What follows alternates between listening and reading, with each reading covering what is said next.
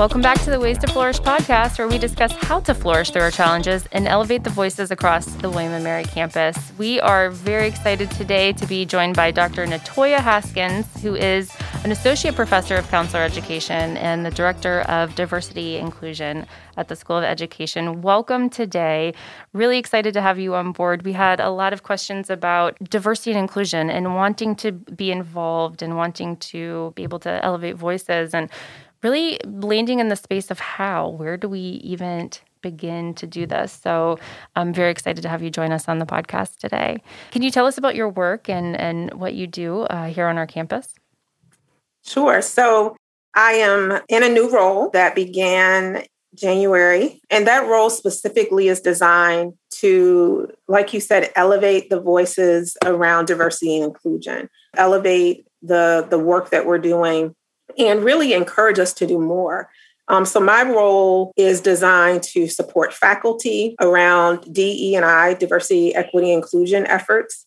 It's also to support students, you know, as well as staff. I am doing a lot right now related to cultivating a community and a shared language around diversity, equity, and inclusion, as well as bringing in elements of anti racism and helping all of us begin to have a better way of communicating um, with one another and, and really changing the culture. I had someone earlier today say to me, it was great to get the DE and I weekly newsletter that we started this week. And they said it's already feeling different. And so we're beginning, you know, it's at the beginning of what we hope will be a, you know, a journey that we all will take together around really putting the face of DE and I on the School of Ed. You know, um, I think most of us, in terms of faculty in particular, have done research over the years that support underrepresented and marginalized populations, but we haven't done as much work on ourselves and on building community around a lot of these topics and constructs. So, what is the current environment surrounding diversity and inclusion on our campus right now, this moment in time? So I can speak from, you know, my experience as a faculty member, I mean, also kind of in this new role, also as a student. I got my PhD here in 2011. And I think at this point, I am seeing, and I've, and I've said this before, I'm seeing shifts. I'm seeing openness to addressing diversity, equity, inclusion, anti-racism in a way that I've, I've not seen. I've been on this campus for a total of between being a student and a faculty member eight years. And, you know, during some of that time, it was really difficult to have conversations about equity issues. There was really not a lot of openness for that. I'm beginning to see that that shift. And I think in part because of the president's initiatives and the board of visitors interest in addressing DE and I and making that a priority having both of them make that a priority as well as the hiring of deans. You know we hired three new deans in the last year that really all three of them have a focus on de and i as some priority to the work they do. And so we're beginning to i think change culture but it takes time. So i am seeing that at the same time there are some things that are still challenging and I think, you know, I'd be remiss to say that everything, you know, even though we have some structures in place to create and cultivate change, we're not there yet. What are our biggest challenges right now? I think, in particular, I mean, climate. You know, one of the things we continue to see, and I'll speak from the School of Ed, is that our faculty of color, staff of color, and even students of color are continuing to have differential experiences in comparison to their white colleagues you know for them the culture is different. And i can say even for myself but just thinking about the climate survey that was conducted several years ago you know we continue to see that. We continue to see that that is a challenge. Um, and even in i've done some listening sessions this past week hearing from faculty and staff and that refrain is still there. And that's a challenge you know that that culture that difference you know between how white faculty and staff experience being here and how faculty of color and staff of color experience it is a pretty stark difference. And that's a challenge. You know, I think it connects to things like recruitment and retention. That's a part of it. I'm sure there's a, other factors at play as well. But, you know, that influences how people feel about being here. And the better, you know, the better you feel about a place, the more productive you can be, the more connections you can build, the more we can do together. And so I feel like that has had a significant impact on, you know, our ability to do this type of work. You know, if people don't feel valued or feel like their voices are maybe silenced or or even maybe they feel like they're tokenized, which are all things that have come up in many of those surveys and, and even in the listening session. It's so interesting to hear that from the faculty perspective. We have a new wellness professional who's been working with staff and seeing that that connection there too. How, how do we work to change that? Yeah, I think it's a process. My dean keeps saying, you know, this is a three to five year haul. and, and I, I agree with that. I mean, I know I've done diversity and equity work really for the last 15 years of my career. And I realized that it takes time. And I think we we begin like we're doing now. You know, some of it is hiring key positions, being intentional about who you hire in key positions. And I think William and Mary is doing that.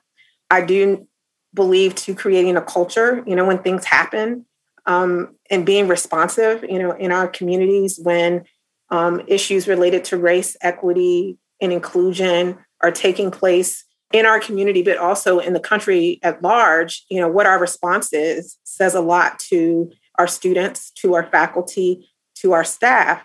And, you know, we have to be mindful of that, you know. So, and I think President Rowe is doing a good job at that, but that's something that is different for people. And I think it takes a while for change to occur, for people to realize that, you know, we are becoming different than we were. You know, we're becoming and I like to use the word becoming because it's an evolving kind of process.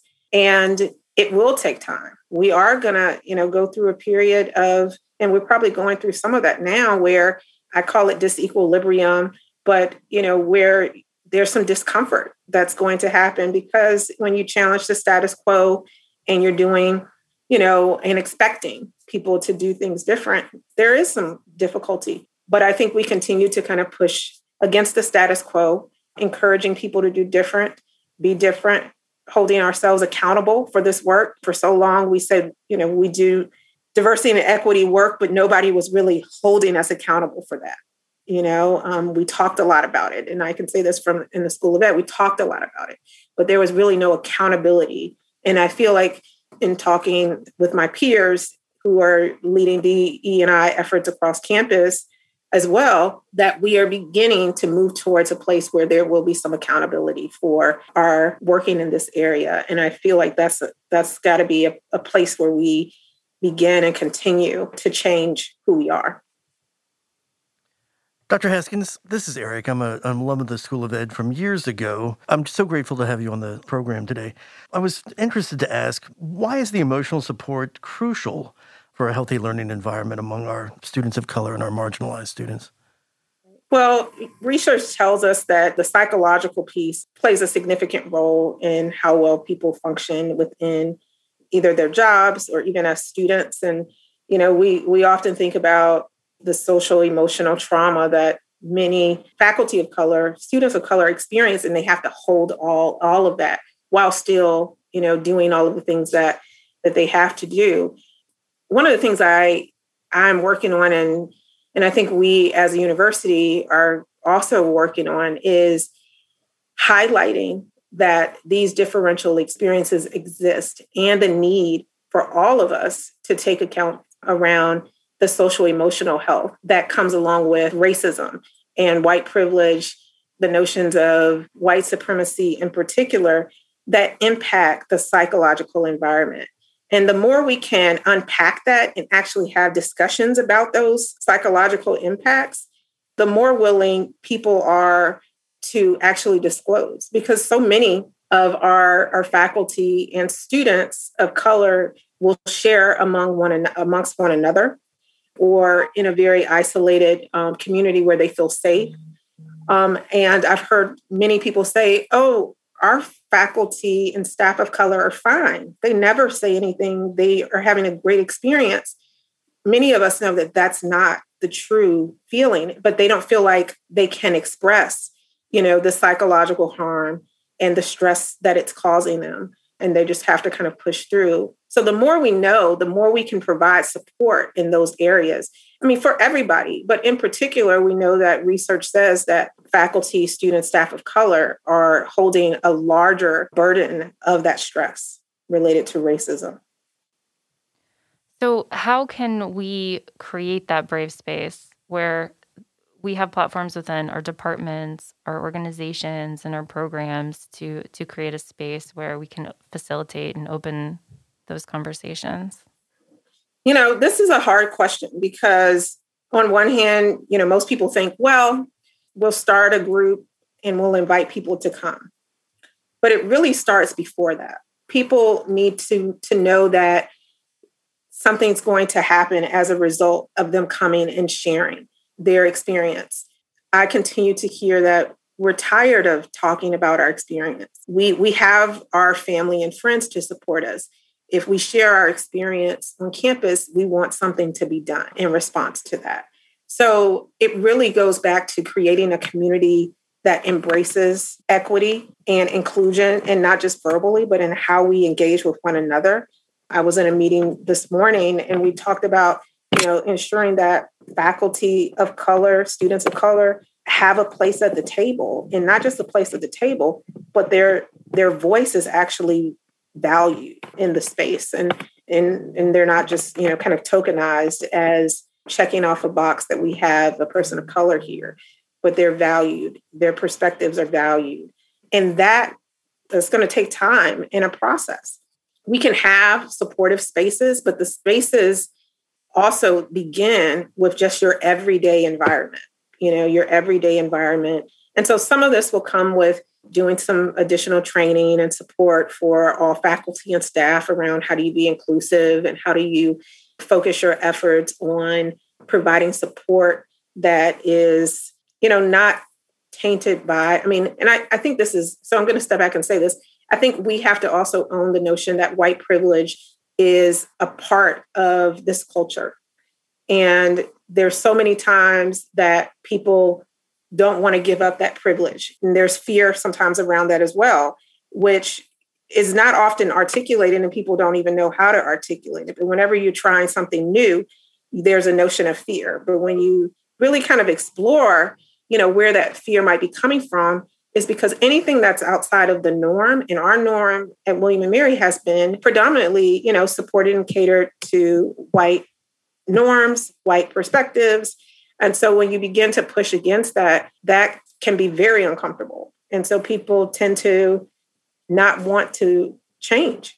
And so we have to begin to unpack that, give voice, give language to what might be happening instead of just kind of saying, well, you know, people don't want to change we have to begin to have conversations around the process and who we who we were, the role of tradition, the notion of tradition, which you know sometimes we utilize that here at William and Mary pretty often, but you know the notion of tradition can also serve as a code word for some populations that see that as more as meaning not to include me. So so those are the types of things you know when we think about well how do we change? How do we create safe spaces it really begins by not just having a space where individuals from underrepresented populations can go and share because i think you can you can do that as well. We know affinity groups do have a positive impact but it also has to go beyond that for people to feel welcomed fully into the space. That action has to be implemented. Absolutely yes. I'm so glad you're here to have this conversation with us today because how can we have a healthy community if we have members of, of our community who are not feeling completely included? And I'm, I'm very glad that you're sharing this, uh, your voice with us today. Dr. Haskins, I've got a question. How do we support our students of color from a from a perspective of you know the polyculturalism, the intersectionality? For instance, let's say a queer student of color. Absolutely. I I feel like this is an area that we are continuing to work on the notion of intersectionality, you know, is relatively new, a little over 20 years is when that concept emerged. And really, we haven't begun to really see it take root until probably the last 10 years in education, um, higher education, research, and literature. But what we do know is that it has a significant impact the intersection of marginalized identities. And I, I think this is one of the pieces where I, I come back to needing to educate and expand our understandings around the impact of the intersections of identity.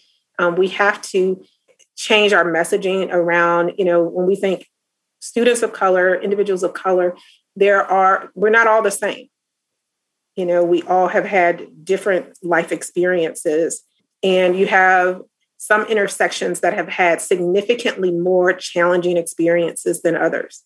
And like you said, in particular, queer students of color, you know, they're more likely to attempt suicide. They're more likely to experience depression and anxiety in comparison to their students of color that identify as straight. And so we know that there are some challenges that, while I think our counseling program here has done some really great work and continue to support our students and staff and faculty, there's still so much that we need to share around just educating one another around what the needs are and that we are not just a monolith. You know, you say students of color and people think we're everybody's the same or faculty of color or staff of color, but that we all are coming with our different life experiences as well as different identities that have maybe challenged us and marginalized us in some ways more than others. So I absolutely agree that that's an area that that we need to do more on. And I would start with education. And I, I can't help but think of you over there at School of Education. So my next question or request of you would be, and I know that you're in counselor education, but what homework assignment could you give us and our listeners? What what is something that we could be doing in the, you know, over the course of the next week, even just to uh, to start moving things forward? I would start, and this is what I start with my students as well, is self-reflection. That's the first step in any of this. You know, before you go out running to, you know, join an organization or, you know, start a group or whatever, what have you, to do some some real self-reflection. You know, what are your values? What are your beliefs? What are you where do you stand on some of these major issues social issues that have you know that are emerging that are taking front stage you know in our society? And really thinking about your past experiences and how those have shaped who you are. And what are the areas that you feel like you need to to learn more about about yourself? And then be honest. I mean that's the one thing that sometimes I think that's part of why we don't always move the needle when it comes to DE and I work is because we're not honest enough with ourselves that we're not doing as much as we think we're doing.